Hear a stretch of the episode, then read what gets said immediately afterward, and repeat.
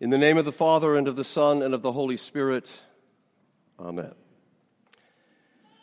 So, is there life after death? That's an age old question. I mean, the ancients debated it. Uh, the pyramids were built because the Egyptians were convinced of it and they perfected the art of mummification. The ancient tombs in the Mesopotamian region testify to a profound belief that this life is not all there is. But a lot of people think this is all there is. It's amazing to me to see how far some people will go to believe that they not only have control in their life, but even after their death. Take the case of a woman named Lady Anne Grimston of the 17th century. In a cemetery that is north of King's Cross Station, London, England, is a huge multi trunk tree that is growing out of Lady Anne's grave. Lady Anne, in her life, believed that there was nothing else except the world that she lived in. Her life was lived to the full. A grand house, she had noble title, wonderful friends, fine dinners, elegant clothes. She enjoyed it all, but she also believed that was it. Sort of you go around once in life, so catch all the gusto you can. So proud was her disdain for the Christian faith that she once remarked to her friends, I shall not continue to live after I die. It is as unlikely as a tree growing out of my body. She went so far as to make a challenge to her friends as she lay dying. If indeed there is life after death, a tree will render asunder my tomb. Defiant even to her death, Lady Anne ordered that her corpse be placed in a very strong entombment, made of large marble slabs, huge for the day. For years, Lady Anne and her tomb were all but forgotten, undisturbed, until one day a passerby in the cemetery noticed that the marble stone had slightly moved. The cemetery proprietors repaired the tomb by installing very heavy iron casings around the marble slabs to hold the masonry together. But as time went on, slowly and steadily, a young tree grew until it eventually snapped all of the iron chains around the tomb. The marble masonry of the tomb was cracked open. Today, growing from the very heart of Lady Grimston's crypt, in the cemetery, the churchyard of St. Peter's in Hereford County, is one of the largest trees in England. There are four trunks that come from one root. The trunks have grown, the iron railings burst, and the marble masonry is cracked and crumbled. Lady Anne's money, Lady Anne's power, and Lady Anne's resolve were all in vain. Indeed, a tree did come from her. 19 centuries ago, another tomb was made secure. As secure as people knew how back then. Every precaution was taken that no entrance or exit could be made. A huge stone was placed over the cave where the Nazarene was laid to rest. A seal of the imperial authority of Rome marked the grave and sealed it forever. and even a detachment of Roman soldiers were there to guard the tomb against vandalism. And yet, less than 36 hours later, that tomb was found empty by a group of women wanting to pay last respects to their dead master. Their biggest concern was who's going to roll the stone away. It was rolled away. The guards were missing. But even most amazing of all, the body of Jesus was not there. The fact that there was no body in the grave that day is what draws us here on this Easter Sunday, and for Christians every Lord's Day. Something happened on this day that we celebrate that changed the history of the world. And no matter who you are, no matter what you think or what you believe about Jesus of Nazareth, the fact that remains is true. After what happened on this morning in a graveyard outside the city of Jerusalem, everything changed for the world. There is no other religious figure that is more well known than Jesus of Nazareth. None. No one. Why do you look for the living among the dead? asked a stranger to those women who peered into the tomb, trembling with fear. They didn't know how to answer the question. Would you? Would you? How could they? How could they? They were expecting everything to be normal, right? Well, God played an April Fool's joke on them today. In fact, He played an April Fool's joke on the world. And it's called the resurrection. Everyone thought it was over. I mean, the chief priests were so happy they secured his execution. Pilate, before the entire mob scene, washed his hands of the bloody mess. And soldiers carried out his crucifixion. Barabbas, sure, he thought it was over. He was released, he was a free man. And the women who came to the tomb, yeah. Even the apostles who were hiding in fear, they all thought it was over. Why do you look for the living among the dead? Well, the answer is obvious because you and I don't go to a cemetery looking for life. We don't. We go to a cemetery to bury our dead like I did several weeks ago with my dear mother. That's why we go to a cemetery. But not this Sunday. No, on this Sunday, everything changed.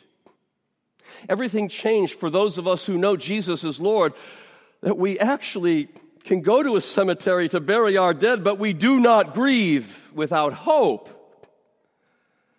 You see, everything changed because his body was not there. You seek Jesus of Nazareth.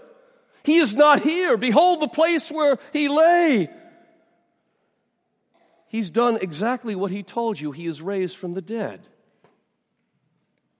But nobody understood. It was almost incomprehensible. It was beyond the categories of human understanding. How could they? How can we?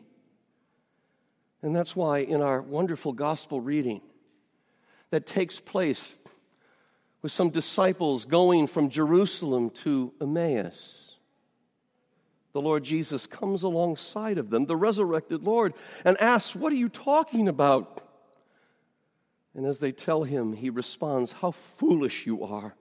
How slow of heart to believe all that the Holy Scriptures had spoken of. And beginning with the Scriptures, with Moses and the prophets and the Psalms, he explained to these two all of the scriptures and their fulfillment in him. St. Paul would write to the Roman Christians and to us. He said that Christ was put to death for our sins. Hence, we heard in the first reading that Peter said, Forgiveness of sins is in the name of Jesus. That Jesus was put to death on the cross to take our death, to taste our death, our sins, so that in his resurrection, he can offer us not the cup of death, but the cup of life, the chalice of life. You see, death no longer holds fear for those who know Jesus as Lord. There are a lot of people who think that it's over when you die, like Lady Anne. She believed, lived, and died that way. But look what happened to her, or should I say, to her grave. You see, Christ defeated death. That's what Christians here believe. And that what we also believe is that those who die with him, Paul would say that you've died with Christ. How did we die? We died in the waters of holy baptism, like we experienced last night, where a brother was baptized into those waters and emerged as one of the family. He made the journey from death to life. And Jesus would tell us in John chapter 14 in the gospel, he says, Because I live, you also will live. That's our hope. That's the faith of the church. We don't gather around the teachings of a dead master, but we gather around a living Lord who comes to us in word and in the most blessed meal of all, his very presence, his body and blood, the Lamb of God. During Lent, we looked at the Lord's Prayer. And each of the weeks of Lent, we looked at each of the petitions. And this last Good Friday, we had the final petition deliver us from evil. According to Matthew and Luke, who both record versions of the Lord's Prayer, the prayer that Jesus taught his church ends with that petition deliver us from evil. Some Christians, for whatever reason, actually believe that for thine is the kingdom, the power, and the glory is part of what? The Lord's. It is not. It's not. It comes from the liturgical life of the church, in which the church, after praying the prayer, then gives praise to God the Father because Jesus has taught us this prayer. When we pray, for thine is the kingdom, the power, and the glory forever and ever, amen. We're saying, This prayer, Father, that we have been taught by your Son, everything, everything is in your control and in your hands. You are our creator and we are your creatures. You are our king and we are your people. Kingdoms have come and gone, but the kingdom of Christ has endured. There have been powerful men and women throughout history, but where are they now and where are their kingdoms? They died, and eventually their power and influence with them. But look at the power of Christ. Just look around. Here we are gathered on a Sunday morning because of the name of Jesus, because of his resurrection. And the glory of human achievements? Hey, I've traveled, I've seen wonderful monuments that man has made in the past, and they lie crumbling, falling apart, earthquakes destroying them. Yeah, marble monuments like Lady Anne's, well, crumble. And the new achievements we make, well, eventually, you know, they will wear out because there'll be newer ones. I'm sure there's a new iPhone that will be coming, okay? Always, there's something new. What we think is so astounding and so incredible, guess what? In another 50 years, it won't be astounding and incredible. Because time and chance washes it all away throughout history. But look at the glory of Christ. a glory that still draws countless men, women, and children.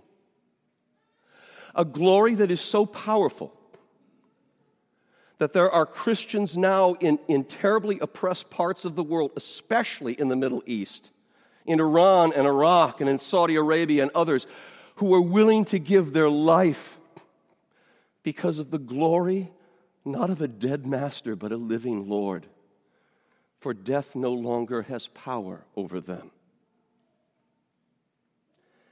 His glory never tarnishes, it's new every morning because He lives. So I close this homily today asking, what does it mean for you and I to gather on this Easter Sunday morning? What does the resurrection of Jesus mean? To my older friends in the congregation here, you've seen much of life. Your days, and I know this, I'm with you, just seem to be going faster than ever, don't they?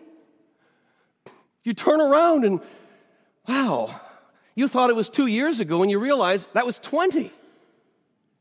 Seriously. Well,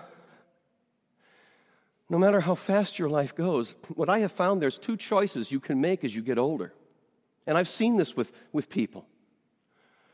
There are some people who grow older and they grow with more regret and more bitterness for what they didn't do and what they didn't have and how they're losing control.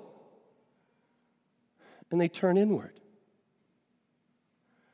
But I've also seen those who, as they have grown older, it's like a wonderful wine. And it grows sweeter and it's, it's smoother. Because what they do is they rejoice at all the gifts.